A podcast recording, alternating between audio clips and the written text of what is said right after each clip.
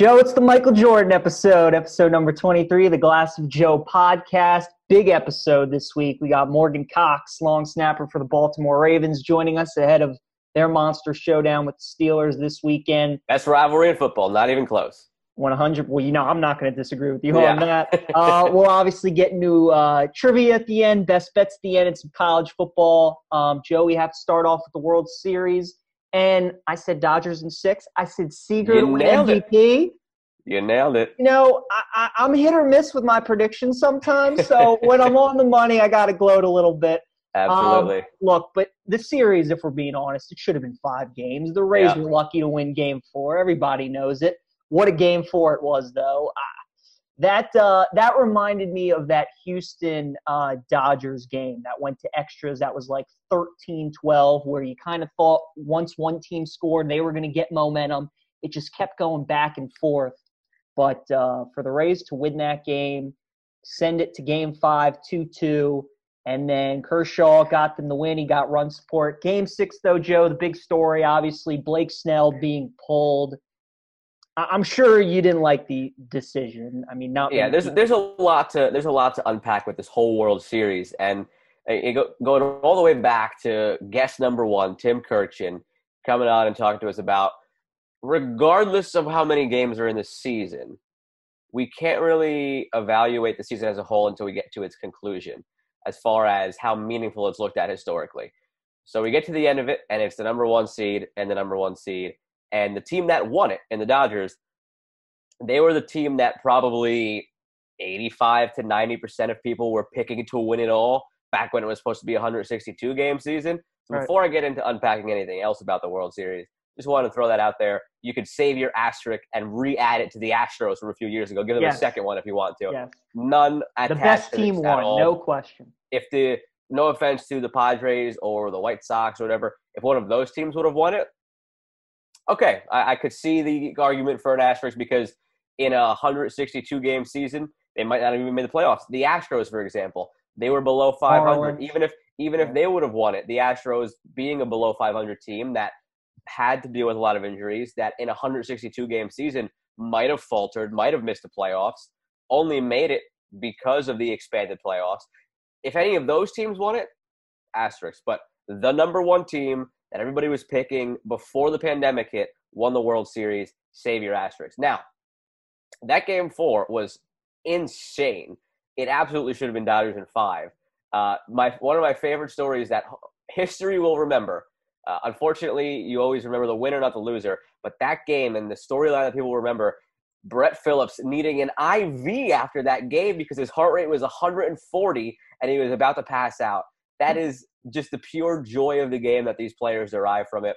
It was baseball in its purest form, that whole series, the smiles everywhere. Uh, I'm glad that bat flipping is becoming more commonplace and players are just having a good time out there. It was so fun to watch. It was great for the sport after so much bad and then it ends with a big dark cloud over it. Yeah. After all of that, 2020 comes around full circle, and Justin Turner bombshell at the end. One of the most boneheaded things I think anybody has publicly done since the pandemic. This is this is way worse.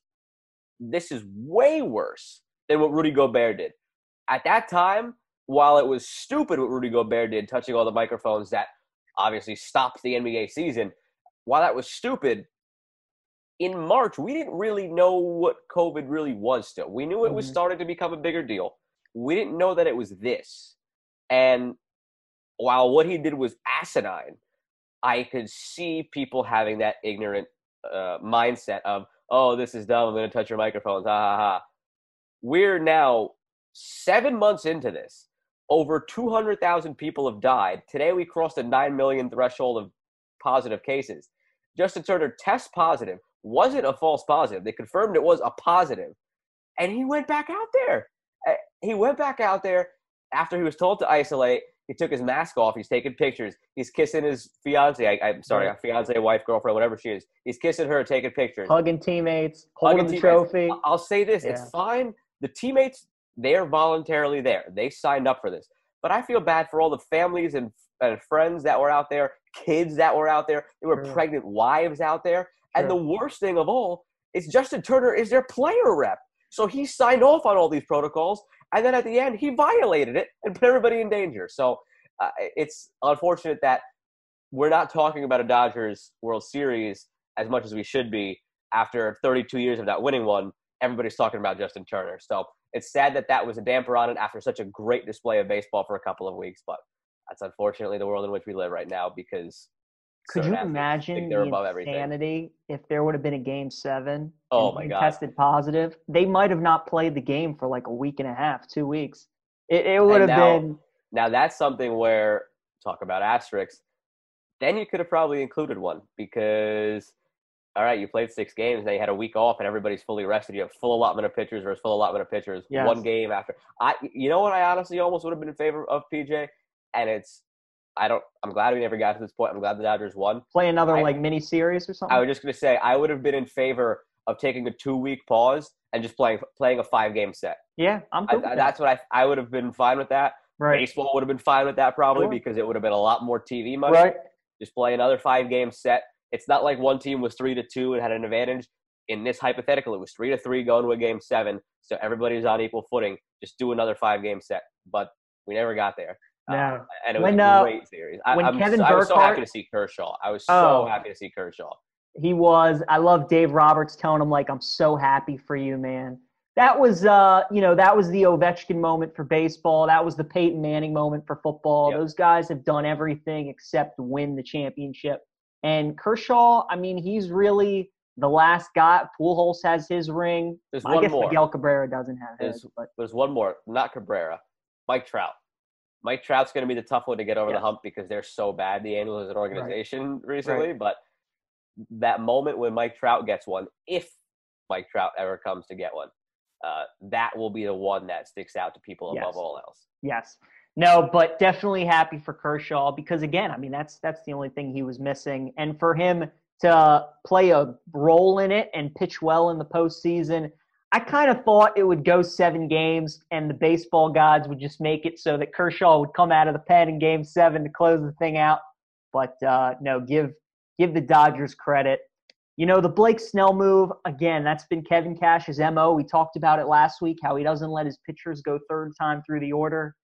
But man, at 75 innings pitched, and you heard all the Dodgers players, Mookie, Bellinger, they were all talking yep. about like yeah, when he came out of the game, we were like, what the what the hell's Cash doing? Like he he was mowing us down. He had nine strikeouts through five and two thirds. I'm um, all for the numbers. I get it, and I'm not saying that the Yankees or the Dodgers should operate that way because they have the money to offset it. Right. The Rays, what people forget here, the, the Rays aren't saying the owners aren't saying, all right, we think we're smarter than everybody. I'm just going to not spend money and we're still going to win. No, that's just they're a small market team, and in order to have success, that's how they have to operate. They're not doing this just to thumb their nose at everybody and uh, say, "Oh, we're just smarter than you, and that's how we're going to win." No, this this is a necessity thing for them because they don't have the funds of these other teams, and you can't just stray away from your identity because it's the World Series. You can't just do that. And I didn't envy the position Cash was in because all right, if he leaves Snell in and Betts hits a homer, he's going to get criticized for straying away from what they've done all year. If he takes Snell out and runs are allowed, then he gets criticized for taking out Snell. He was in a lose lose situation there. It was all just going to come down to execution. Now, where he went wrong, I think, is turning to Anderson. Anderson was totally one of their top relievers all season, but with Hasn't giving up that run, yeah. exactly, with giving up that run, he had then given up a run in seven straight appearances. You can't turn to that guy. Turn to Loup, turn to Fairbanks, turn to Castillo, Castillo. all these other guys. But at its core, I would have left Snell in. There's a there comes a time where you got to look at the analytics. Sure, that's who you are, but you got to look at your guy. He he had no hitter, perfect game type stuff. The two hits he gave up were two soft singles. There was no hard contact. It's not like those couple of warning shots when a guy's starting to get fatigued, where uh, there'll be a fly out to the warning track that makes you raise your eyebrows and say, "Oh, maybe it's time we get him out there." No, they were not touching him. They looked silly when you get, like you said, exactly like you said, when Mookie Betts says, "Oh my God, I'm glad they're taking him out," like that should tell you, you you messed up as a manager in that case. But it just boils down to, in this age of analytics, managers have to be able to, in certain situations, trust their gut. Now, uh, Bill Barnwell love him on ESPN, big analytics guy. He was trying to defend it, and the case that he brought up was Matt Harvey in Game Five of the World Series that the Mets lost to the Royals. Difference being though, I get what you're. I get what he was trying to say. Matt Harvey was already at like hundred pitches. He was starting to kind of run out of the run out uh, of gas. He was emptying the tank in the eighth inning. Competitor wanted to go out there, trusted the gut, let him out there. It didn't work. But Snell was not even at 75 pitches yet. Wasn't breaking he was a so sweat. efficient, Yeah. not breaking a sweat. He, was looked like the rested. Blake Snell from a couple years ago. So it, you had to just use your eyes in that case. And I guess uh, the the White Sox will be using their eyes because they dropped the bombshell today of hiring 76 year old Tony La Russa. So I, Yeah, that was. Uh, I loved your tweet. What year is this? I mean, seriously. Uh, look, that's Jerry Reinsdorf for you, right? We Yeah. saw the Last Dance and the debacle of how the Bulls kind of dispersed, and he's got a great thing going now with the White Sox, and uh, that's a questionable hire. One more thing though about the Dodgers, looking ahead to next season, if you had your choice of them to repeat or the field, who would you take? uh, they're not really losing anyone. That's what I'm saying. That's what I'm trying to think about real quick. They're not. I mean, Kershaw's a year older. I get it, but the Yeah, lineup's still going to be while ridiculous. Kershaw's a year older, so is Buehler, May, Urias, and these young bucks who and, Yeah. and who are gonna start getting into their primes. Yeah, that's true Um, too. and, and Buehler's only, I mean, um, Kershaw, excuse me, is only 33. We we think he, I think people think he's older than he is Yes. because he's been so great for so long. But he is only 33, and that's that's right around Degrom, Scherzer. We don't talk about those guys like that. So why should we talk about Kershaw like that? I think it's just a perception because he's been at the top for so long, and you're waiting for him to come down, and he just doesn't come down. Um, gosh, it's we've seen how look, we've seen how tough it is, how it took them 32 years, how they've been so close over the last few years, at, despite how great they are. So because of that, I'm inclined to take the field, but I think psychologically they've struggled the last few years because they've always had it in the back of their minds. But now it's that that video of Steve Young, you know, the monkey off the back. Yeah. So once you get one, does two come easier now?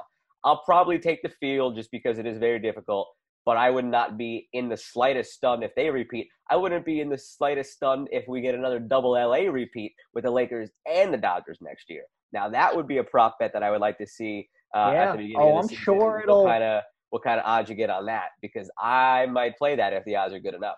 Yeah, interesting. I uh I'm with you. Got to take the field just because of the percentages. Um, it's tough though in the NL. You got to think the Braves and the Padres would probably be the two best contenders to take them out. Oh, oh, wait a minute now. Wait a minute now. There's one big boogeyman that you got to remember is going to be a, a, a force to be reckoned with next year, and that is the New York Mets. Oh, here we go Because- Because Steve Cohen is going to be the owner within a couple of days, and he has the deepest pockets by far. He, by $10 billion, is the richest owner in baseball, and he just wants to win. He's a Mets fan who wants to win. So we have to be thinking of the Mets in the context of there's a better than not chance they have one of, multiple of, or all of Trevor Bauer, JT Realmuto, George Springer, and Francisco Lindor. On top You get all those. Jacob You get two of I'm those players, and we'll I, talk. I PJ. I will. I will go out on a limb and say we are. The Mets are getting two of those guys at the least. They will get Realmuto. That is the guarantee. Put it in Sharpie. Bauer is a toss-up. Springer is the other one that I'm very confident in. Uh, Lindor would have to be a trade. I don't know that they do that. That'd be a real splash. But of the, all those names, there will be New York Mets among that group, added to Pete Alonso, Jeff McNeil, Jacob DeGrom, a returning from Tommy John. Noah Syndergaard.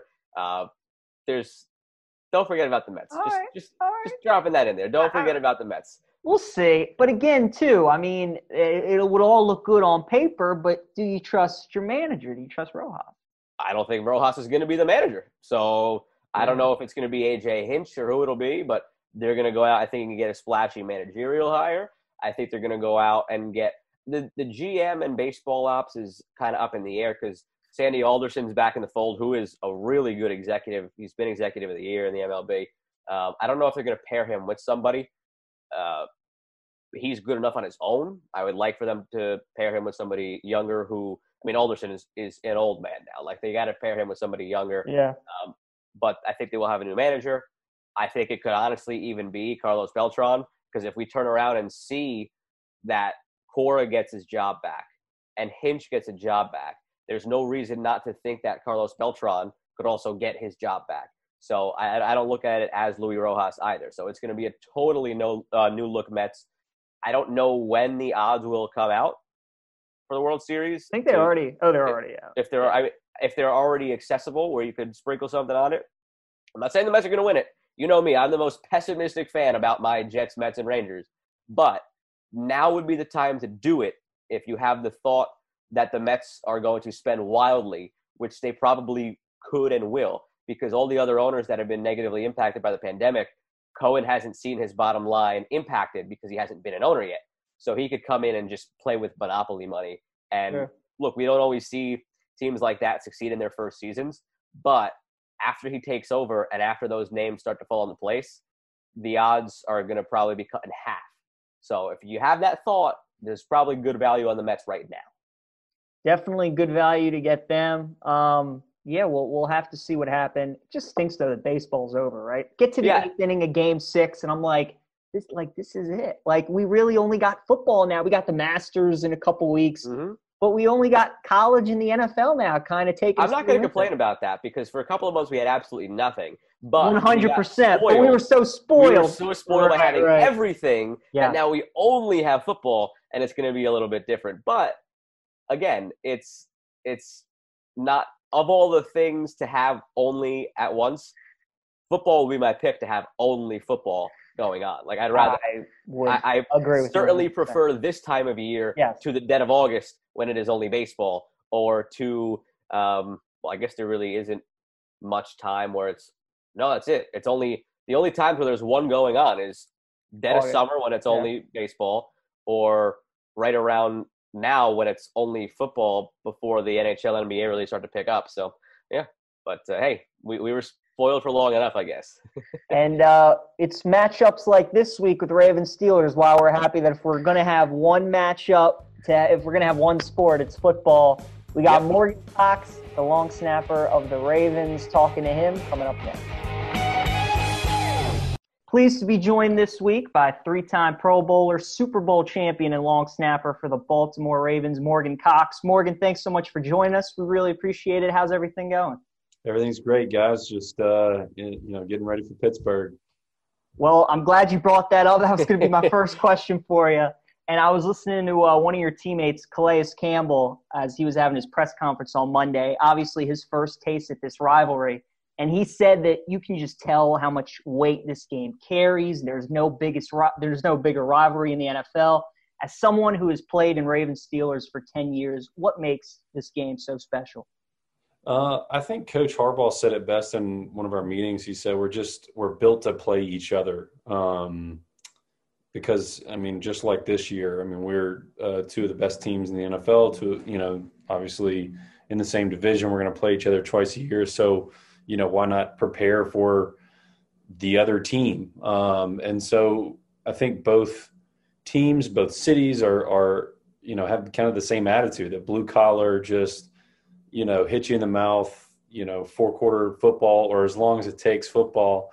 Uh, and, you know, yeah, I, think, uh, coach, we were breaking it down for practice one day or one day this, or I think it was Monday and coach asked uh, Sam to break it down. He said, "Sam, you've probably you've got the most Steeler games uh, in in your career of of anybody here." And then who, who's next? And then uh, somebody said Morgan, and uh, I was it kind of hit me too. Like I didn't it didn't even occur to me that uh, that, that that that was true. But yeah, ten years. Uh, I feel like every one of them's been close. Every one of them's hard fought, and um, you know, there's a lot of hitting last year was a perfect example for me. I just thinking back on it, like, look, everybody was down on the Steelers last year. They used Mason, they used Duck Hodges, and you guys were obviously incredible. And every game was still a nail biter. So yeah. it, the the old cliche when these two teams meet, you throw the records out. Mm-hmm. That doesn't apply to any other rivalry the way it does to this one. I saw the stat today. Yeah, Chris Williamson put it out.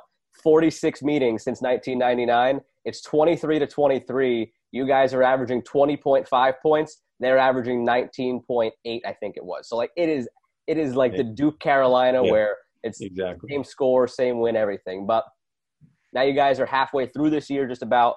Um, you had your bye week. You have you started to get into a routine? I know this year's been kind of wacky with all the testing and the protocols and all the other wrenches thrown into things. But are you starting to find that routine now that you're about halfway through, or is it just kind of like anything goes in 2020? You're talking about just the season. Just routine? this season. Yep, just this season. To be perfectly honest with you, Sam, Justin, and I have had the same routine. Probably not not since his rookie year, but probably since 2014, I'd say. I mean, we it's just like I can tell you almost exactly where I'm going to be any given week. Um, we even like we've had this tradition on Fridays that we always eat Red Robin. Um, looks a little different this year. We actually do. Uh, oh my gosh, DoorDash, and they we get it sent to the facility now. But we used to every every Friday we would go to to Red Robin right after practice and um, eat a couple burgers and just kind of you know chop it up. I don't know what what else we have to talk about since we've been, been together all week, but yeah. Um, yeah, it's just kind of one of those silly traditions we have. But yeah, to sum it up, yeah, we've we've kind of found our routine and and uh, we've been together so long that um, you know, like I said, we, we we just kind of fall back into that that um, you know monotony, I guess if you want to call it that. We enjoy it's a little bit of a different way as far as like you said, just bringing it to the facility instead of uh, instead of going, hey, I guess it's the year where we're all finding ways to kind of keep our same routines, but yeah. adapt to it if we have to. And yeah, um, I'd one say of those things, our sanity, really. yeah, of course. Yeah. of course. Now, one of those differences is no fans or limited fans, depending on where you're playing. Um, someone who's out there, obviously, for the special operations, field goals, punts, you're not out there the whole time, so you have a chance on the sideline to kind of usually take in that atmosphere, and and more so than most other players, you have that uh, vantage point of it. How different or weird or, or how much impact has it had on the game this year to have limited or no fans?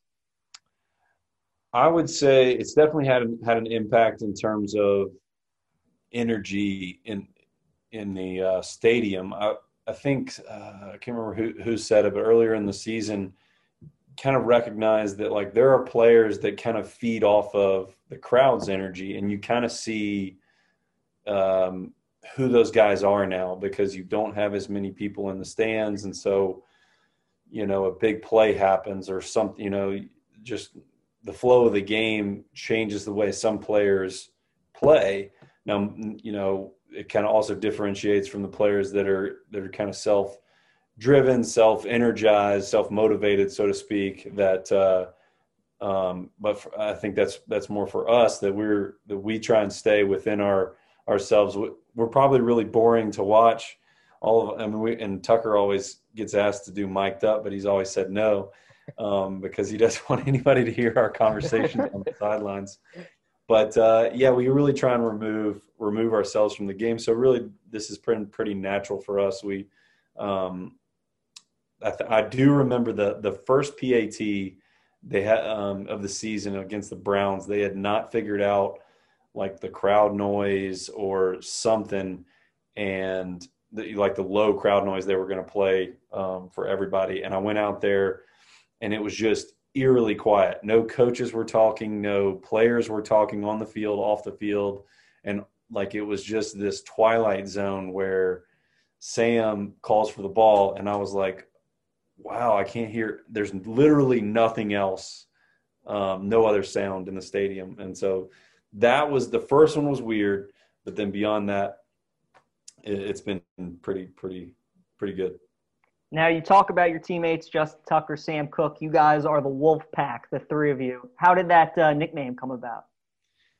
Justin's rookie year, I think we we we had made a couple kicks, um, important ones. I think it was I don't remember which game it was, but he had made the Patriots kick. We might have made maybe it was after the San Diego kick uh, kicks when we tied the game and and won the game. But uh, you know, he made the comment to a, a, reporter that we're the three best friends that anybody could have. We're the Wolf Pack, and um, just the name has stuck ever since. And now we've been together nine years, so uh, that's what everybody calls us. I mean when guys walk past us in the meeting because we sit pretty close to each other, six feet apart, of course, but um, we sit pretty close together, and everybody will walk by us and go, wolf pack good morning," and stuff. so it's just it's weird how it's stuck like that, but it's fun. Now, Morgan, I think I was watching NFL films one time years ago or whatever, and I remember Terrell Suggs would get pissed at anyone that would come talk to you guys during games.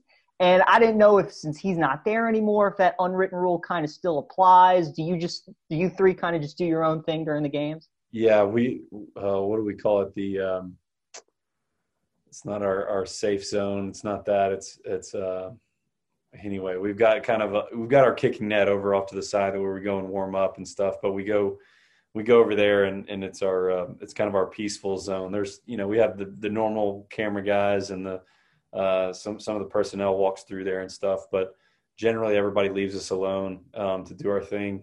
But I do remember that it w- it was the Chargers game his rookie year, and Ray went over to to to say something. I'm not sure exactly what he said to bless him or something, you know, like that. And and right. Terrell was like, "What are you doing, Shug? Get away from him! Get away from him!" and stuff. And so that's exactly what it was uh, yeah, it was it was um, it was funny. But yeah, we usually just try and a lot of a lot of a lot of guys understand that. Just kind of stay away and don't say much.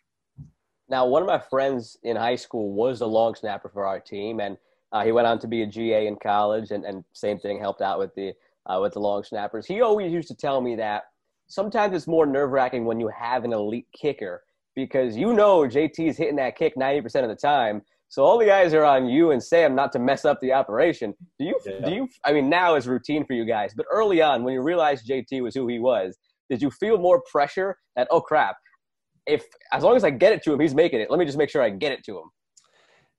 Yeah, I mean, I I've always kind of felt that. I've kind of taken that approach, I should say, from the time that I was in college. I mean, it was it was nothing new to me to have to be snapping to Justin as it was uh, snapping to uh, Daniel Lincoln was my first kicker in, in at Tennessee. I always felt like if I snapped the ball the way that I'm supposed to, that um, my kicker was going to make the kick. Now, yes, Daniel Lincoln is different from the greatest kicker in NFL history, but um, you know, yeah, I, I, I do remember when we we took we were you know in quarantine for COVID and we came back and we started practicing again um, just three of us just before camp started and stuff. And I started snapping to him. I was just, I, for some reason, I, I just kind of felt some nerves get, getting back together and stuff. So, but that was just in practice. Um, but it's still the same approach every time. I want to snap the ball, laces out um, when when Sam catches it, and then he puts it down in time. And uh, Tuck has plenty of time. We, we, call it we call it big balls. I don't know if you, if I can say that necessarily. Oh, but, oh, you're good. Fine, yeah. but uh, we, we, I want to snap it to where the, the ball looks like it's you know ten feet wide, and Tuck can uh, can can kick it. And he's got tons of time. Now Tuck's obviously an amazing kicker. Sam Koch's an amazing punter, but Koch is also a fantastic and efficient quarterback. After the Washington game, he's now seven for seven in his career. So Morgan, I wanted to ask you who takes more pride in being the best? Is it Tucker as a kicker or Sam or Koch as the efficient quarterback? oh, that's that's a tough one. I would say Sam's overall outlook in life is that he wants to be the best at everything. So I would say I would say Sam automatically, but but I mean Tuck Tuck loves the glory too. So I mean right. he, he loves being the best in the game, um, and he's proven himself to be that. So that's that I would say Sam just barely edges him out. Does he ever try and outdo Lamar in practice or anything like that? no, no. He, he knows he he knows he could take him, so it's all right. oh, love it. Um, just a very you know niche specific question here, getting football nitty gritty. We, we, were just both curious. Ever since the rule was implemented a couple years ago, where defenders couldn't line up directly over the center, what has that changed for you? Has it made life easier? Um, what was the biggest thing you noticed in the years that have followed versus the years prior?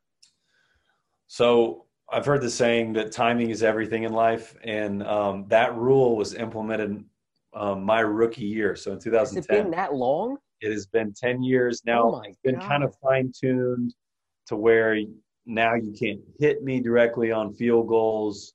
Punts, it's pretty much been the same. So it, I think it was in 2009 that um, I think the way I understand it, the Patriots and the Ravens were playing in 2009, and I don't know who did it first, but one way or another, like if you guys remember, Haloti Ngata was lined up over their snapper, and I think it was like Vince Will- Wilfork or something was lined up over um, the Ravens snapper Matt Katula at the time, and th- I mean there was no like attempt to punt, to block the punt. It was entirely just like smash the snapper, and so I think it was after that game that the the competition committee came together and was like, hey.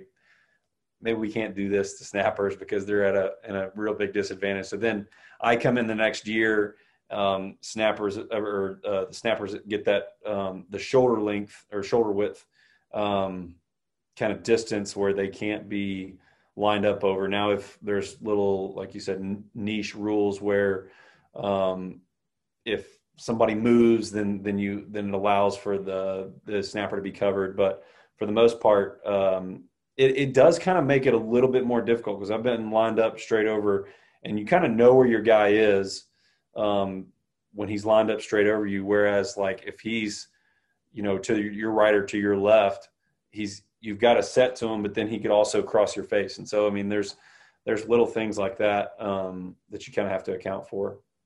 Gotcha. Now, long snappers, look, you guys never get any airtime unless you mess up, unfortunately.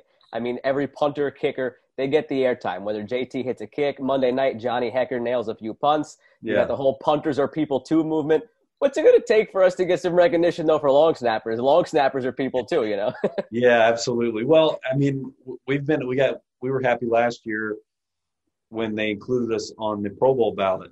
Uh, last year, we, we actually got to uh, the coaches and players got to vote on on long snappers, uh, and so so that that was the first year that we truly got it. We truly like elected a you know best long snapper that year. So it was pretty cool. Awesome. Now that's one position too, where like, all right, kicker guys unfortunately get hurt. You miss kicks, punters. You have some off things. There's 32 long snapping jobs, and you look around the league. There's guys that are there for 10 years. It is under the radar one of the most exclusive groups at any sport, any position. So sure. I, I know for the longest time Tanner Purdum was it for the Jets. I'm a Jets fan, by the way. So I, oh, okay. okay. a week like a week like this, I watch your guys game against the Steelers and enjoy it while I cry over a 30 plus point loss to the Chiefs. Sure. yeah. Besides the point. yeah. Um, yeah, I mean that's uh, evidenced by you know this this year we have because of COVID we have uh, Nick Moore is on our roster right now on our practice squad, um, and he's essentially my backup. So if like you know, if COVID hits the locker room and for some reason, um, you know, I'm not able to play, um, he would be able to step in. And he's and I'm really the only one that truly doesn't have a backup, you know, for a game like that. Whereas, you know, if you know, if a kicker in the league goes down, then usually, like you said, like a punter could take his, you know, could take his spot for the game, um, or vice versa. But uh, you know, typically the, the, the long snapper is the long snapping duties are so um, strange, I guess is the best word for it. Uh, that, that, that not, there's typically not a guy that's, that's could, could get really through an entire game that way. You know, you got a guy like I, I tore my ACL twice. Um, the second time, Haloti Ngata actually took the, the field goal snaps after I had gotten hurt. And so there's typically a guy that can get you through like the end of the game, but um, like I said, we have Nick Moore on on the roster to be able to you know take a whole game if that if that circumstance were ever to rear its ugly head. Hopefully not. the next step for the long snappers is now that you guys are in the Pro Bowl, we got to get you into the Pro Bowl festivities. Love to see you in dodgeball or something like yeah. that. That'd be, yeah. that'd be pretty cool. Morgan, I, have always wanted to to see that skills competition come back and have us included. And you know, yes. one of my favorite things. Yes, you know, take out some see, bottles or something. I was just gonna say, yes. you put some bottles up on a ledge, yeah. see who could take it out. That's exactly what I was gonna say. Absolutely. Now, Morgan, we got two final segments that we do with all our guests. Before that, one more question. Just what's your pre what's your pregame routine like? Are you a superstitious guy? Pregame meals? Is there something that you always have to do before games? I'm not superstitious. I'm just a little stitious. Uh, no, I I have my routines. I had to say that. I, I one of our, uh, our Are you a big office guy?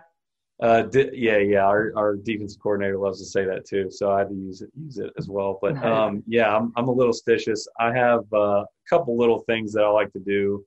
Um, I I try and eat something similar. I, I do a little uh, meditation. Actually, is a pretty new one um, that I've that I've been doing. Just kind of uh, to kind of I don't know, center myself. Is that the is that the what you're supposed to say? Yeah. um, but uh, just also just acknowledge the situation that I'm I'm grateful for where I'm where I am. Um, pray a lot uh, during that time, uh, and then before like right before the game, I you know we usually have a timing where I get ready at a certain times. Tucker has his routine where he lays his whole uniform out right in front of his locker, and then like I think he takes a picture of it occasionally, but um, he's done that ever since I think college. And uh, then we go out and we do our normal routine, and, and from there it's it's very very uh, regimented. But but yeah, I mean, little stitious. Little stitious. Um, as I mentioned, the two final segments we do. First one's the Swift Seven, seven rapid fire questions, and then a trivia question for you okay. at the end. So, question number one for you, Morgan: If you could go pro in any other sport, what would it be? Golf. Nice. All right. Favorite SEC stadium you played in outside of Neyland? Mm. Shoot, I know this would be quick. Uh, Alabama came to mind. I guess I hate to give them anything, but I'm a Bama guy, so I yeah, don't, don't, look over don't look over yeah. PJ's shoulder there. yeah, yeah. Then I'll have to change my answer. I don't know. Florida was another one that was fun. So I What's love your, the I love playing at Steel uh, at, at Heinz Field too. So like I just love the rivalry stuff. So yeah, i will go with Alabama. Sunday night at Heinz Field. That's probably your favorite game. A hundred percent. They strangely enough, they have one of the best sound systems in the league, and so like when when Renegade comes on, obviously I'm not a fan of them at sure. all. But I mean, we've kind of taken over. You know that. I mean, I shouldn't even say that, but we've we've kind of you know a lot of plays have gone our way when that song comes on, and so I associate it with a lot of a lot of uh, positive positive moments. So I'm uh, I love that I love that song because of the because of that stadium. Yeah. Um, favorite city road trip in the NFL.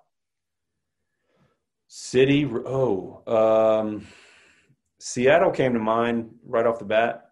I've only gone there twice, but um, had some good sushi and um, it's just a cool cool place to walk around. Um, New Orleans. New New Orleans, you know, because of the memories Bowl, and sure. the food as well. So yeah, um, crawfish or Baltimore crab cake. Mm. Crab cake, yeah. I like crawfish, but crab cake, good crab cake. Yeah. All right. Uh, number five, favorite NFL stadium outside of M&T. Heinz Field. I'd, I'd go back to uh, Heinz Field was was a lot of fun um, gosh, it's really I can't even come up with a with a close second on it. Um, you all know, you guys, like all the Ravens. I remember Flacco said that was his favorite. Suggs yeah. says it's his favorite. Yeah, it's it's just that I can't really describe the the atmosphere other than just it's it's Heinz Field. And it's you hate the team you're playing, but you yeah. know it's a special game and a special atmosphere. Absolutely, yeah. I think uh, not to go on a tangent, but I think uh, Sis used to get, uh, Terrell Suggs used to get fan mail from the Steelers fans saying like, obviously they don't like him, but that he made the experience fun for them because he was kind of, he was a villain that he that he played that that role that that made it a lot more fun to watch the games and so it's the same type thing. You you love to hate him. Everybody yep. needs uh, every rivalry needs a guy like that. But uh, last one, he made it through the Swift Seven. Oh, excuse me, two more. I almost cheated my, ourselves out of a question there. Uh, outside of the Wolf Pack, favorite teammate you ever had going back to college or in the pros? Um. Oh man, that's tough. I could honestly, I could name so many people. Uh, favorite teammate. I, I, oh man, I can't answer that. I've, I heard so many. I feel like I've hurt so many people's feelings. That's I'm fine. Still, I'm still best friends with two guys in college.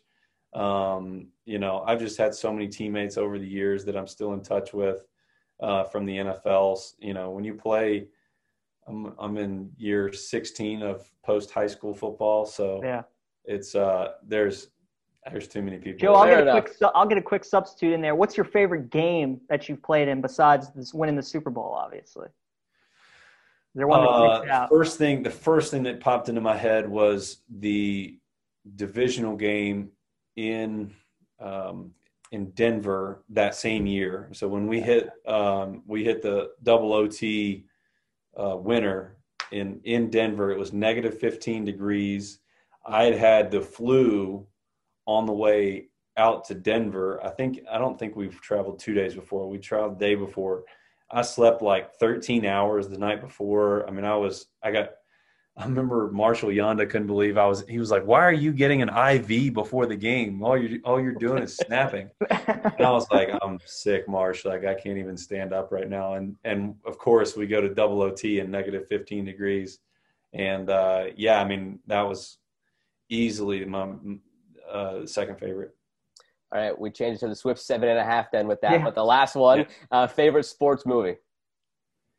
Favorite sports movie, um, Rookie of the Year and Pistol Pete. I'm gonna I'm gonna name two. Rookie of the Year, I can nearly quote um, line for line. Pistol Pete. My dad calls me Pete, so I'm that's my um, close second. All right, there you go. Uh, the trivia question. Now, whenever we've had athletes on the show, uh, we try to make it not necessarily sports history, but like your personal career recall. So for you, oh, and it's it's three strikes, ninety seconds. Those are the those are the parameters here. Okay. So since you joined the Ravens in 2010, obviously you guys have done a lot of winning. Uh, there's only three teams that you were unbeaten against. Can you name the three teams that you personally have never lost to? uh, shoot. Uh, Jets. nope, not the Hmm. Jets. I know we suck, but we've won a game. I believe you've only lost to them one time, so it was close. Well, we played the Jets my first, my very first uh, Monday night game. NFL game. When you guys went, when you guys played Giants Jets back to back, I think that was the year you lost to them, if I remember correctly. okay, in the whole of the NFL, uh, I'll give you a hint. Think NFC teams that you haven't played a ton. yeah, yeah, that's them what when I you played them. I know we, I know we, I think we got beat by Seattle at home in whatever that was, 2015. So I don't think it was. You got 40 seconds left, so you got plenty of time. Okay. Um, I got beat by Arizona. I can't think of anybody now. Um, Rams. There you go. One of the Rams teams. is one. Yep. Two more. Uh, I think we've beaten the Bucks a lot. Bucks. Bucks. There's One more. two. One more. 20 seconds. Oh, there's no way I'm gonna get this one. uh, I lost to the Panthers. Uh, not Atlanta. Ah, gosh, I ca- honestly I can't even. Think uh, Thanksgiving. Like who's always plays on Thanksgiving? Uh, Detroit.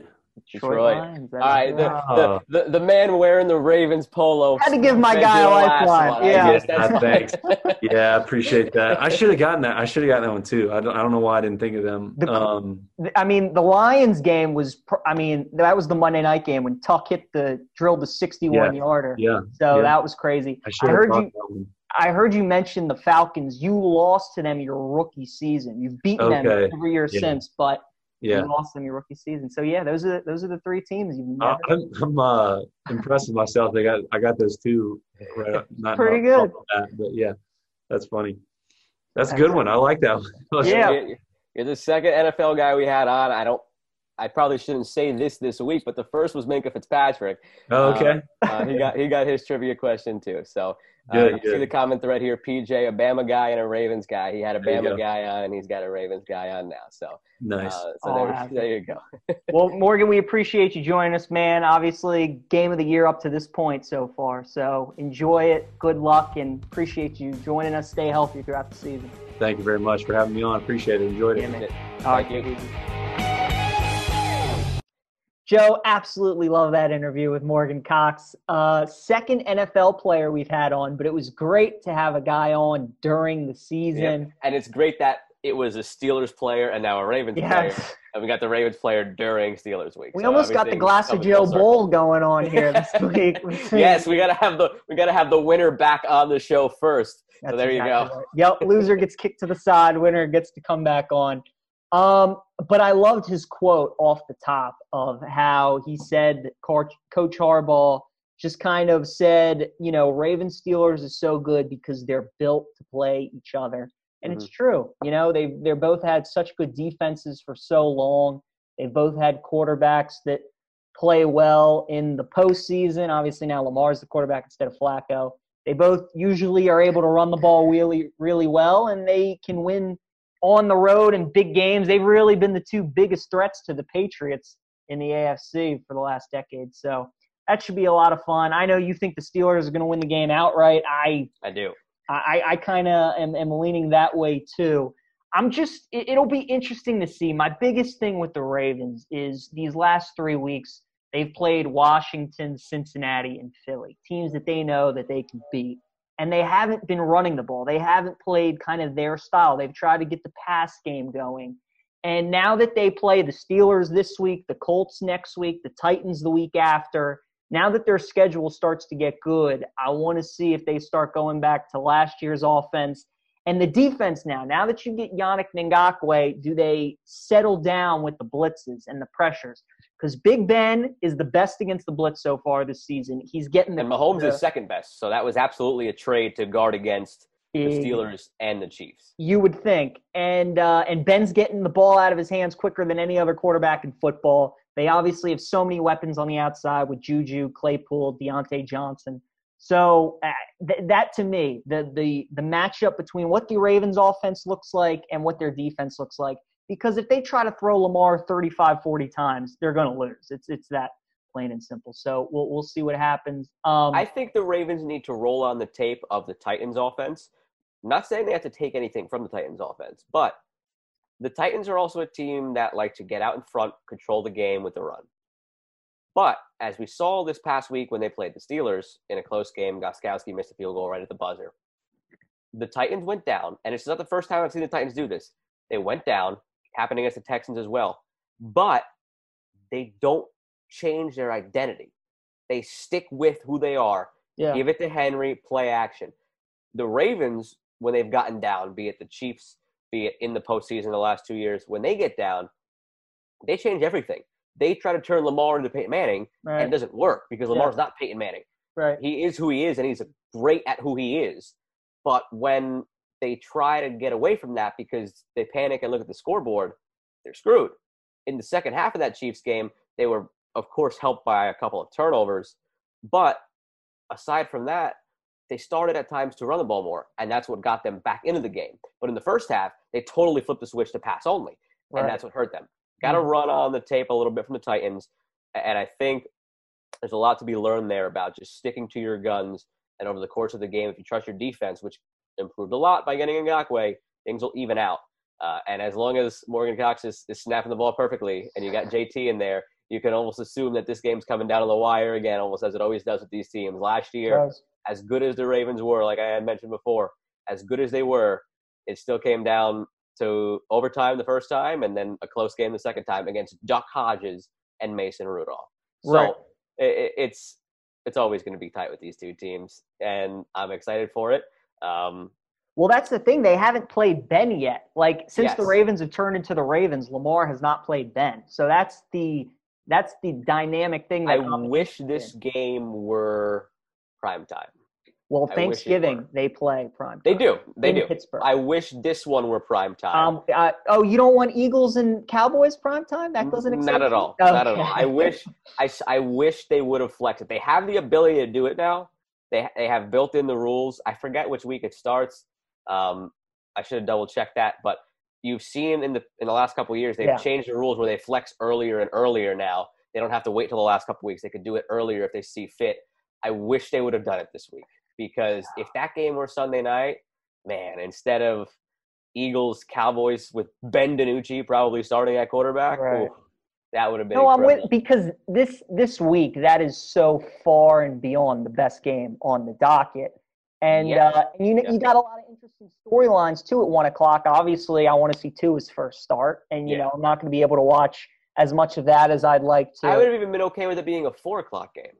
The problem with one o'clock is one o'clock is where eighty percent of the games are every week, so it, it gets lost in the shuffle. There's so much else going on. At four o'clock, there's only three games going on again this week, so or two games, three games. Sorry, three games going on at four o'clock this week. So what are the games? What are the four o'clock games? uh, the four o'clock games are maybe it is two. It's Bears Saints. It's Niners Seahawks. I thought there was a third. I could be wrong. I guess. Um, why is it only showing two? I could have sworn there was three. Let me double check here. I was looking at. I had the. Is Uh, Jets Chiefs at four, or that's one? uh, I don't care. um, I had I had my I had my odds site up to be prepared for best bets, and that's what I was looking at. So I wonder if it's a four o'clock game that's off the board for some reason. Because Did I you catch sworn that I when, uh, three games? Did you catch when you told Morgan that you were a Jets fan? He went, "I'm sorry." He said, "I'm sorry." Yeah, no, I I appreciate his condolences. That was a great. uh, that was a great. I did bet. I did go ahead and look up the one time or the the time that the Jets beat his Ravens, and it was a horrible game.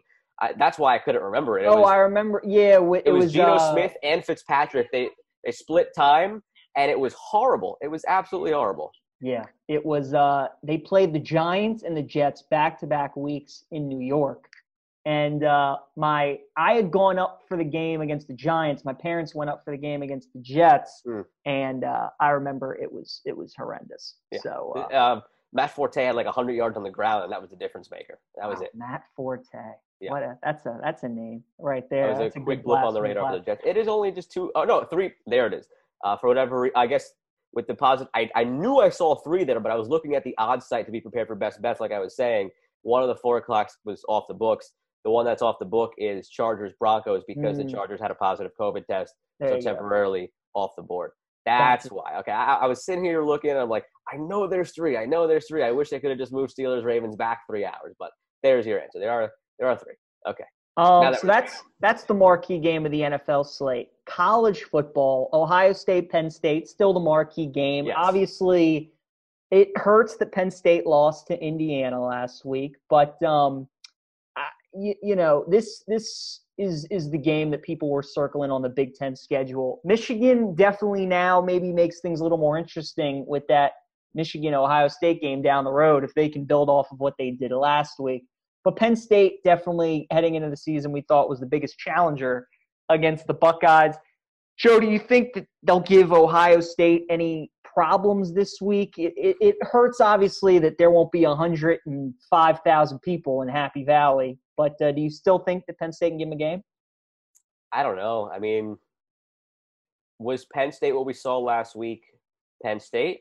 Or was it a team that fell victim to a trap game to start the year with already a quick look ahead to the Ohio State game against a better than advertised Indiana team who happened to also play a perfect game? Mm. Uh, which which is it? I don't know that we will really figure that out until the second quarter, honestly, of that game. Um, Ohio State looked incredible. Their run game needs some work. It's going to take some getting used to. Uh, they they looked fine, but it's obviously not J.K. Dobbins, so they need to work on that a little bit. But Fields to Olave, that combination is going to be incredible all season long, and you, you just hope, you just hope. I, I hate that we're already talking about this only a weekend. You just hope that everything stays fine with COVID tests. We question the Big Ten reversing its course, and a week into it, already Wisconsin's on the shelf. Right. And it didn't take a rocket scientist to figure that out. If you look at heat, if you look at a heat map of COVID right now, Wisconsin is the brightest red state there, and the other ones are all in the Big Ten country, besides Florida, which I'm very happy to be getting the hell out of in a couple of days. Um, now, the other thing here too, I, was looking at the stats just because, again, with this happening in Wisconsin, I, I wanted to dive into the numbers a little bit. It took Wisconsin a, a few months to get to the 100,000 case threshold. It took them a couple of weeks to get to the 200,000 case threshold. Wow. So it is boomed over there, and you hate Yeah. to see it. I hope everybody's all right, players, coaches. Um, it unfortunately clouded a great storyline. That was uh, the quarterback coming in, Mertz, and uh, threw one incompletion, one incompletion, four touchdowns, and almost 300 yards, and was all of a sudden out of nowhere like, oh, could this guy win the Heisman? Which is obviously week one just overreaction, right. but uh, you, you just hope when you see a game like this now on the schedule this week, Ohio State, Penn State, that regardless of the outcome of that game and whatnot, everybody's fine, and that's really all that matters right now. The, it seems like the first couple of weeks have always been the toughest for any league that's restarted. The MLB had a couple teams early on. The NFL had a couple issues early on. Uh, the Big 12 had a couple issues early on. The SEC had a couple issues early on. So we have this issue with Wisconsin early on. You hope that's it this week. But as far as the game itself, I got to go with Ohio State. I don't think they get upset. Um, I, I, think seeing Penn State lose, seeing how good Michigan looked, uh, everybody better be rooting for Ohio State because if Penn State beats Ohio State, at least if you're a Big Ten fan, that is, because if Penn State beats Ohio State, the Big Ten is going to cannibalize itself the way the Big Twelve already has, aside mm. from uh, Oklahoma, uh, Oklahoma State. State. Yeah, I'm with you. Um, the spread I think right now is about 12, 12 and a half. I'm not going to touch it. That sounds about right. It'll be right right around that area. Ohio State might pull away late. Um, but but they're just too talented. There's been a lot of talk about is the gap the same in the ACC as it is in the Big Ten between Clemson and everybody else and Ohio State and everybody else. I don't know if it's that dramatic, but Ohio State's pretty damn good, and the gap between them and whoever the second best team is is a lot. I think they beat Penn State. I think they'll beat Michigan when they play them. Um, they're they're just really really good. We got Clemson Notre Dame next week, uh, so that that should be another good one too. But yeah, I think the Buckeyes roll and uh, Justin Fields. All the hype about him coming into the season, he lived. He only two, I think, had one incompletion against. It wasn't many. It wasn't yeah. many. so he was slicing and dicing them up as well. Um, all right, Joe, it is time for best bets. You are 16 and 19 on the season. I am 14 and 21. You got another game on me uh, because I went over in the NFL, and uh, you had a nice little day in the NFL. I did. I so did. with that, your I'll start us off. Yeah, your number five pick. I'll start us off. My number five pick. I'll stay. I'll stick it at five this week. I won't slide it up the board like I have been because it's a big number. But I said, I said, if the Chiefs Jets was this side of four touchdowns, I'd take the Chiefs. It's this side of three right. touchdowns. It's right. 19 and a half. So I'm getting mentally a free eight points here. so I'm jumping on 19 and a half with the Chiefs, and I'm not thinking twice about it. Nothing needs to be said about this. The Chiefs are the best team in football or one of the best. The Jets are one of the worst teams of the last decade. So, and we've talked off pod about this. Take all the Le'Veon props yes. and take yes. the the under. I think I like the under a lot in this game. I like the under because the Jets might not score, and the Chiefs will probably show mercy at some point. Right. I'm thinking 34 7, 31 7, right in that ballpark. Something like that. Oh, by the way, last week when we were talking about Ohio State for best bets, yeah. and I was giving my reasoning, I said I see that game being like 49 17. Field goal off, 52 17. 17. I was close. I was right there. Um, well, we talked about the KC Jets under. I'm going with an under in my number five. Going to the college game. Auburn LSU, 65 and a half. The last few years, these teams have been playing. Last year, LSU scored 23 against Auburn. They won 23 20. That was by far their worst offensive showing of the year. LSU's defense has been awful this season, but so is Auburn's offense. Um, and Auburn's defense, again, they just they haven't been great this season, especially how they normally are, but they seem to always play LSU tough, especially at home. I think this could be a 30 27 kind of game, 65 and a half, just too many points. I like the under. All right, so this is one where if you're listening to the pod, sorry you can't bet it because we're releasing this Friday morning and it's a Thursday night game, the way we recorded this week. Um, I can't tell you a ton about these two teams, okay? Which probably is not how you want to start a sentence when you're making a bet. Uh, South Alabama on the road against Georgia Southern. Now, what I do know about Georgia Southern is that they are a triple option football team that is hard to stop. And I yeah. do know that they are playing that game in Georgia in a rainstorm. So good luck stopping that triple option offense. And the spread is only three. So I like Georgia Southern minus three. I like that it. was that was a pick that I didn't have on the board until I started seeing the weather forecast tonight. So that's all. Look at you. All right, going a little college football down in the uh in the what the hell is that comp? Sun Belt. Sun Belt. There you go. The Fun Belt. Number four, uh, Joe, college football has been good to me, and more specifically, college football with stinky lines. I had Indiana last week against Penn State. We got another smelly line here. My number four pick, Virginia plus seven against North Carolina. North Carolina with that offense bounced back last week against Florida State. But again, you look at their two road games, they barely squeaked by Boston College and they lost to Florida State. They go on the road to number to one and four Virginia, who hung around with Clemson a little bit. Only a touchdown. That's a that's a stinky line. Uh, so I'm going with Virginia plus seven here against North Carolina. All right. So the other game that I'm going with in college, only two. It's a line that I was very curious to see what it looked like this week. On one hand, you had Indiana upset Penn State, and now they're ranked. On the other hand, you had Rutgers look like Greg Schiano of old Rutgers, mm-hmm. not mm. little old Rutgers of the last couple years. Rutgers is whole. For Indiana, it's a sandwich game. They're against Michigan next week. Just beat Penn State against Michigan next week. So it's a big spot for a letdown for Indiana. This line started at 13 and a half. It's moved all the way to 11. So I'm going to follow that line movement and I'm going to ride with Rutgers at home. I don't think they'll win outright. I don't think they'll win outright. I think they'll keep it to single digits. There's just something about when a team gets that number next to their name after not having it there where they're due for a little bit of a letdown in and of itself. But you couple that with the fact that it was an emotionally charged overtime win at home against Penn State, and then you have another ranked opponent in Michigan coming this week with Rutgers, who's not as bad as they've been in the past in the middle. I like Rutgers to cover 11 points. All right, I like that. Pick number three, I'm going to the NFL. I got Indianapolis minus two and a half this week against the Lions. I love the number two and a half. Colts win by a field goal. You're a winner. I like that they're coming off a bye. They get a week to reload. The Lions, obviously, coming off that thrilling last second win against Atlanta, and Atlanta just continues to be impressive in the ways that they find ways to lose games. But I do like Indianapolis. I think they're the better team. I like them on the road because they can run the football and they play good defense. And I just think they're a better coach team. Obviously, Frank Reich Matt Patricia. Lions will just make dumb mistakes. The Colts will be the smarter team, and they'll win by at least a field goal. All right, now I'm going back to the NFL. It's where I've done my best. It's where you've done your worst. So yeah. you should probably start staying away from. I've been much better in college. Yeah, I mean you've been significantly better uh, in, in, college right now. Uh, I like teams that are coming off of a loss. Uh, the Seahawks are coming off of a loss that they shouldn't have lost. The Niners, they've had a couple of nice performances, but I still think they are not. A, I don't think middle of the road team is the way to put it they're not elite like they were last year. They're not middle of the road. They're probably in that 10 and 6 area. Mm. They've looked better than that the last couple weeks.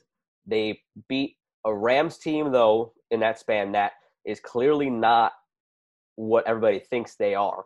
And while they have 5 wins, their 5 wins have come against all four NFC East teams and the Bears. And then they beat the Patriots last week, the Niners, who are horrible.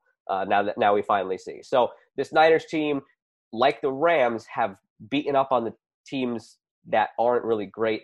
And they, I mean, they went actually and lost to the Eagles, and they, they've had their struggles. So I think they're closer to that middle ground than they are the team that looked great the last couple weeks. And the Seahawks at home in a huge divisional game. It's always close when these teams play. Uh, three points. I could totally see this being one of those classic Niners Seahawks games where it's a two point win for the Seahawks. And I'll trust that at worst I'm getting a push with Seahawks minus three coming off of a loss.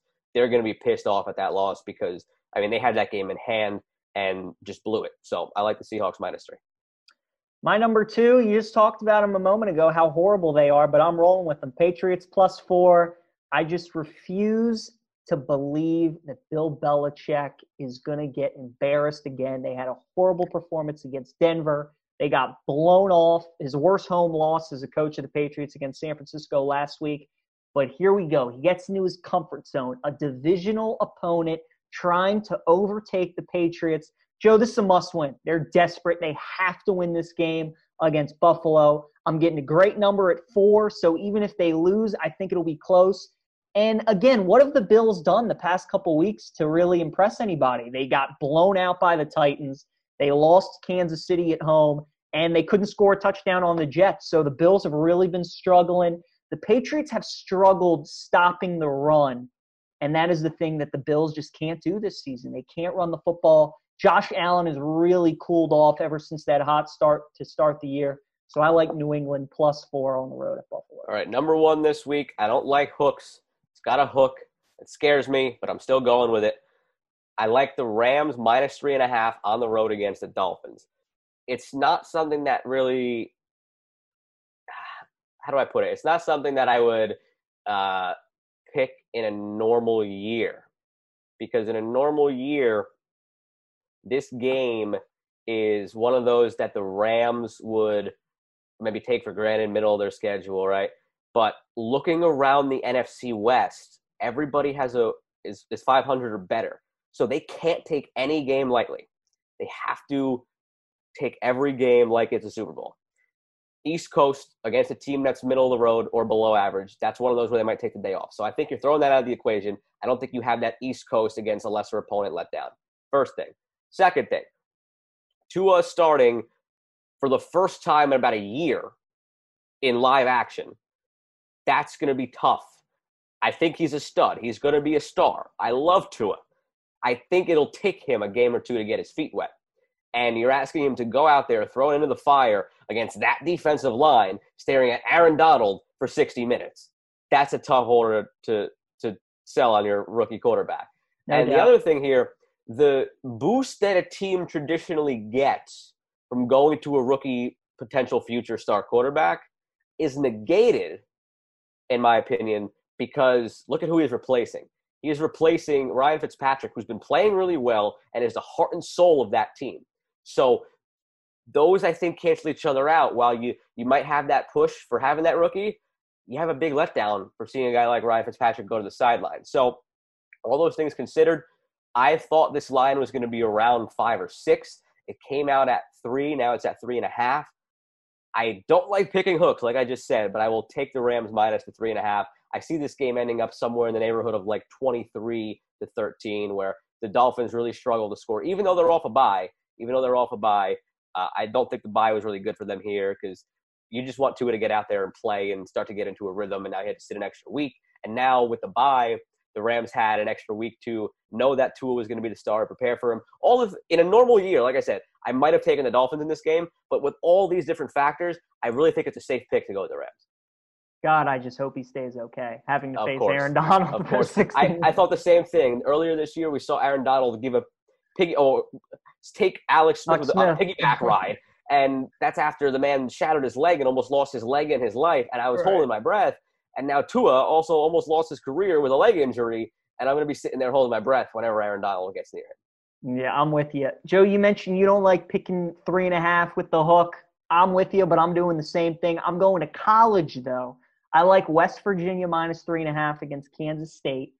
The last 13 times where an unranked team has been favored by three and a half or more against a ranked team, 11 and 2 is the unranked team in those spots. Kansas State, yeah, they're four and one. They still got a lot to play for in the Big 12, obviously. Um, but they've been outgained in four of the five games that they've played this season. So while the record looks good on the field, they haven't been great. Vegas obviously sees that catching up with them this week. I got to trust trust the wise guys, the bookmakers, that they know what they're doing. So I'm rolling with West Virginia minus three and a half. All right. Well, there you have it. My five Chiefs minus 19 and a half. Thursday night action, Georgia Southern minus three. State and College, Rutgers plus 11. Back to the pros, we went with uh, number one as the Rams minus three and a half, and number two, the Seahawks minus three. Yep. I got Auburn LSU under as my five. Virginia plus seven against North Carolina is my four. Colts minus two and a half. Patriots plus four.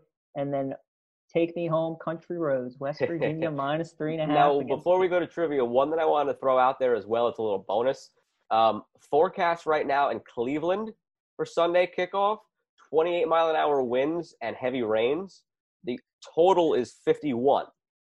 that forecast holds as we get into the next day or two, um, obviously the weather changes all the time. Yeah. That forecast holds in the next day or two. That under 51 in a monsoon with almost 30 mile an hour winds might be something to look at. Interesting call with two teams that like to run the ball. So Yep. that's definitely a uh, a good thought. Um, Joe, we are tied in trivia, at nine and a half apiece. Yeah, we both got it right last week. So we do. in I like strong. my question for you this week. I know you like your question for me this week. Um, I believe I gave you my question first last week. I could be wrong. You did. that. Okay. You did. So if you want, you can give me uh my question first. I will give you your question. I really liked it. I saw it on a broadcast last week.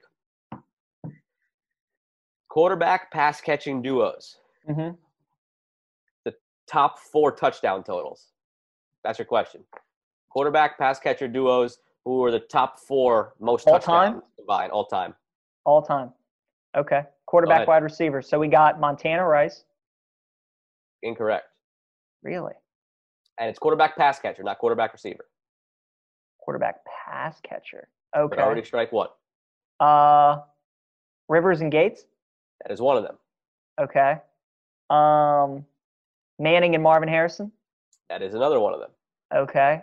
Um, let's see. We got Jim Kelly and Andre Reed. We got uh, 30 Eli. seconds gone. Got a minute left. Eli had a lot of different targets. Ben threw a lot to Hines Ward, Antonio Holmes, Antonio Brown. Uh, let's see. It's got to be quarter. Oh, uh, Aikman, Michael Irvin. Incorrect. Two strikes.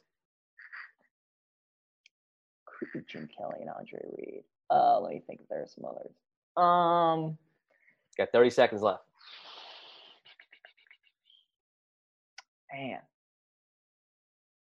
Uh, yeah, Brees, Jimmy Graham wouldn't have enough. Michael Thomas wouldn't have enough.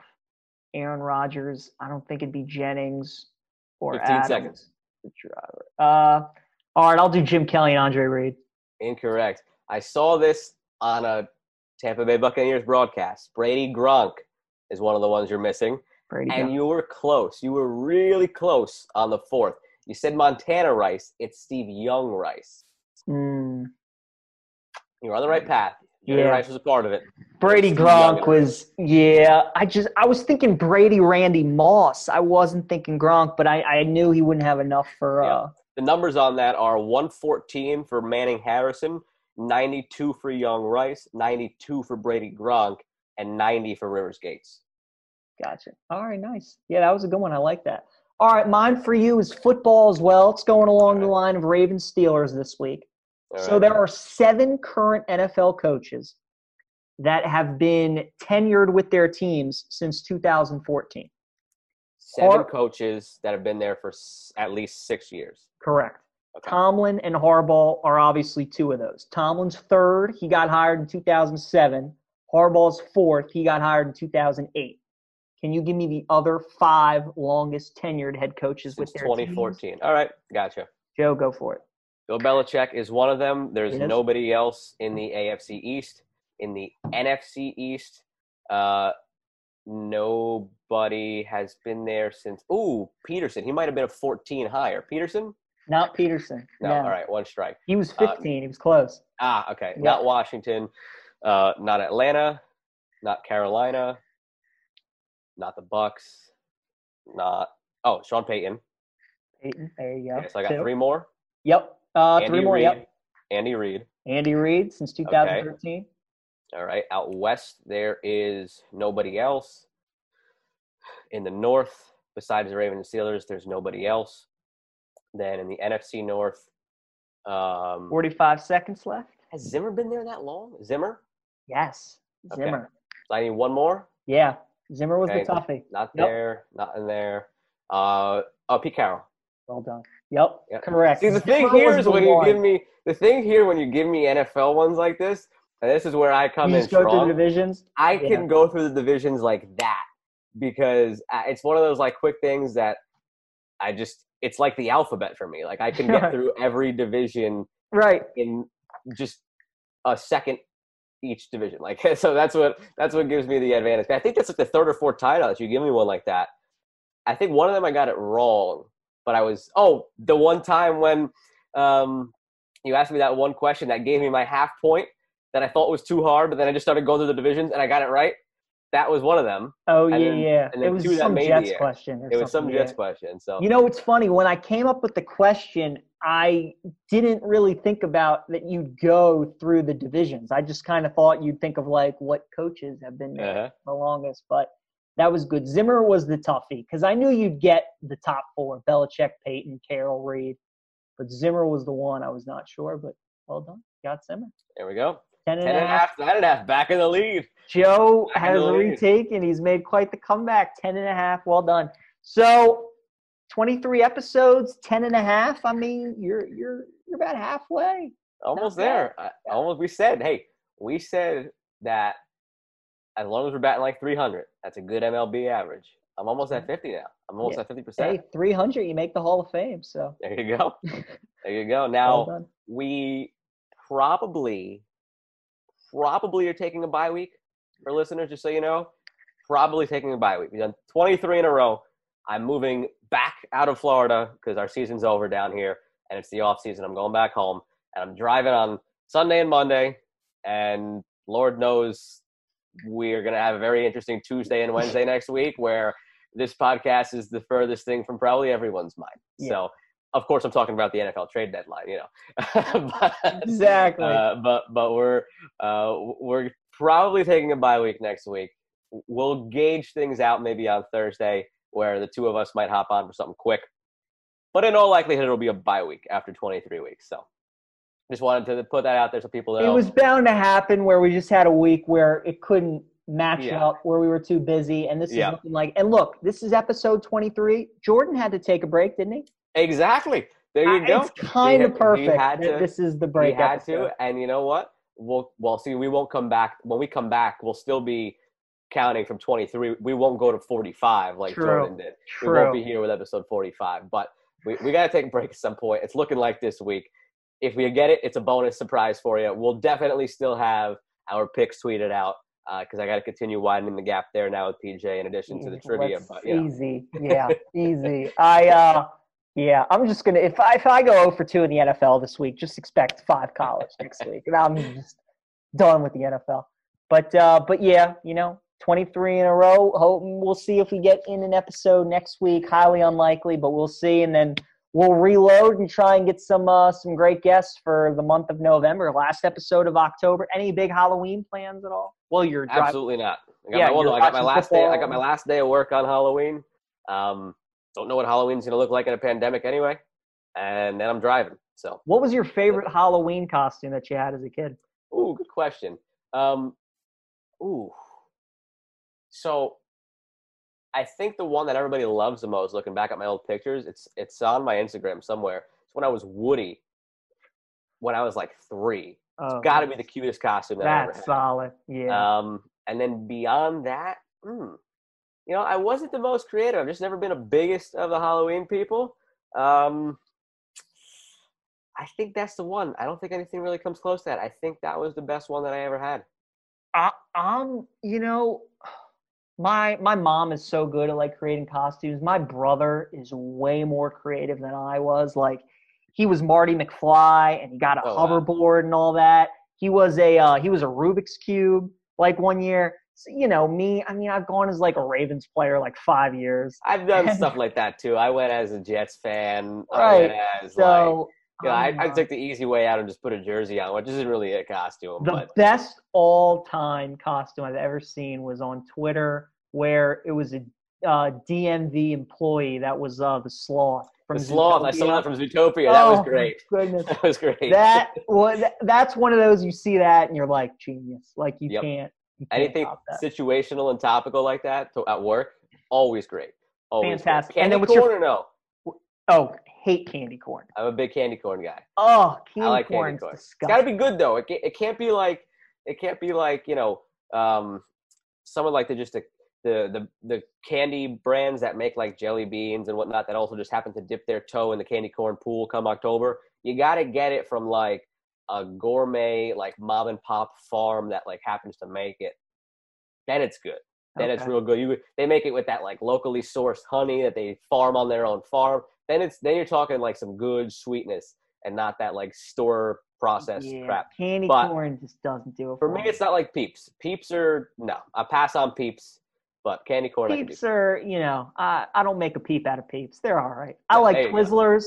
I like Twix. Twix I is like my Halloween Starburst. candy of choice. Yeah, And Twix. sour is- Skittles. Twix and sour Skittles. Okay. Okay. Very nice. All right. Well, Joe, have a nice Halloween. Have a good trip back to Jersey. Thank you. I hope uh, our picks aren't scary. I hope they're. Yes. So, Maryland, are they going to cover this week against Minnesota? oh, I've tried to go the whole show without referencing the, what that debacle was last week. I was texting my friends that I graduated with. They said, "What do I think tonight?" Before the game started, I said Maryland loses by four. About halfway through the game, they texted me and they said, "Huh, four, right?" I said, "Oh, did I say four? I meant 40. Add a zero to that. Yep. And then they And lost by 40. right. Yeah. And then they lost by 40. So I don't know. Um, I don't have any faith in the team. Um, I wish I could have more faith in the team. And Minnesota's coming off of a loss, which angers them. Um, oh, yeah. Maryland will lose. Will they cover three touchdowns? Also, probably not. But I don't know. I'll just watch it and hope. That's all. Yep. All right, Joe. Enjoy the football tonight. Good luck on your Georgia Southern pick. Panthers Falcons, who you like, real quick. Oh, I like the Panthers. Do you like the Panthers. Okay. I like the Falcons. Under as well. Panthers under. Okay. Another one where with the weather, 15 mile an hour winds, Yeah. rain, and the field is damp from the Hurricane Zeta that already passed through there today. So True. another another weather induced under, I think, in this game. And they combined for 39 when they played earlier this year. Totals 51 tonight. There you go. Nice little nugget to end the show. Thanks again to Morgan Cox for joining us. Hope he's a winner this week. Um, the Ravens can improve to six and one. Sprinkle a little Steelers money line. Yeah, that's probably the right side. Uh, for Joe Malf, I'm PJ Glasser, and we'll see you when we see you for episode 24.